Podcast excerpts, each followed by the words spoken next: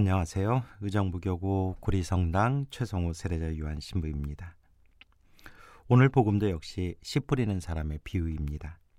예수님의 말씀을 요약하자면 씨가 어디에 뿌려졌는가에 따라 그 결실이 엄청나게 다르다는 것입니다. 같은 말과 같은 행동을 해도 받아들이는 상대방의 환경과 처지에 따라 결과도 달라지기 때문입니다. 각자의 삶이 다르고 그 삶 속에서 해석되고 이해되는 방향도 모두가 상이할 수밖에 없겠지만 가장 중요한 것은 주님에 대한 우리의 신앙입니다. 오늘 복음에는 길에 뿌려진 씨앗, 돌밭에 뿌려진 씨앗, 가시덤불 속에 뿌려진 씨앗, 좋은 땅에 뿌려진 씨앗, 총 네 가지 상황이 등장합니다. 아마도 오늘 복음을 들으신 교우분들께서는 자신이 마지막에 등장하는 좋은 땅이 되기를 바라실 것 같습니다. 저도 그렇습니다. 길에 뿌려지거나 돌밭에 뿌려지거나 가시덤불 속에 뿌려진 씨앗은 정도의 차이가 있기는 하겠지만 결국 자라지 못해서 열매를 맺지 못하기 때문입니다. 그렇다면 좋은 땅은 어떤 땅일까요? 예수님께서는 말씀을 듣고서 깨닫는 사람이 곧 좋은 땅이라고 말씀하셨습니다. 그 말씀을 조금 더 유심히 살펴본다면 깨달은 사람은 그가 깨달은 것으로 그치지 않고 반드시 열매를 맺는다는 사실입니다.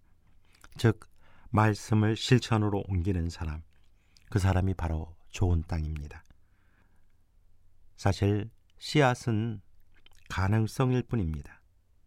그 가능성의 싹을 틔우고 잎을 자라게 하고 꽃을 피워서 먹음직스러운 열매를 맺게 해주는 토대가 바로 좋은 땅이고 우리가 좋은 땅이 될 수 있는 방법은 복음을 깊이 받아들여서 말씀의 싹을 틔우고 실천의 열매를 맺기 위해 노력하는 길뿐입니다. 씨앗 우리가 잘 알고 있는 것처럼 그 자체로는 배부름과 행복감을 느낄 수 없습니다.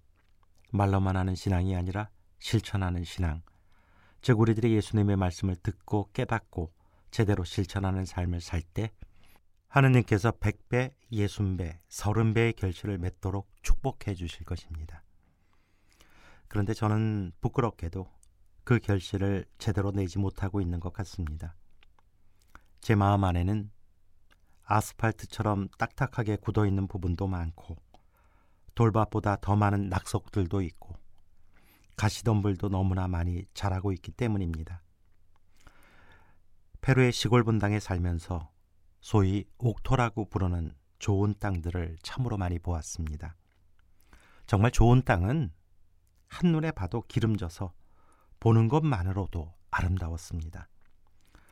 옥토라고 부르는 땅들은 우선 흙이 너무나 부드럽습니다.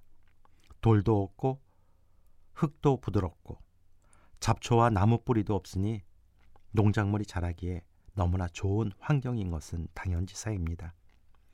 그러한 옥토처럼 우리의 마음을 좋은 땅으로 만드는 그런 출발점은 겸손함과 부드러움인 것 같습니다. 하나님 앞에 겸손하게 자신을 내려놓고 그 말씀을 깊이 받아들이는 부드러움. 오늘 우리 교우들의 마음 안에 완고하고 딱딱하게 굳은 마음들이 있다면 부드러운 옥토처럼 변하게 해 주십사고 하느님께 기도드립니다.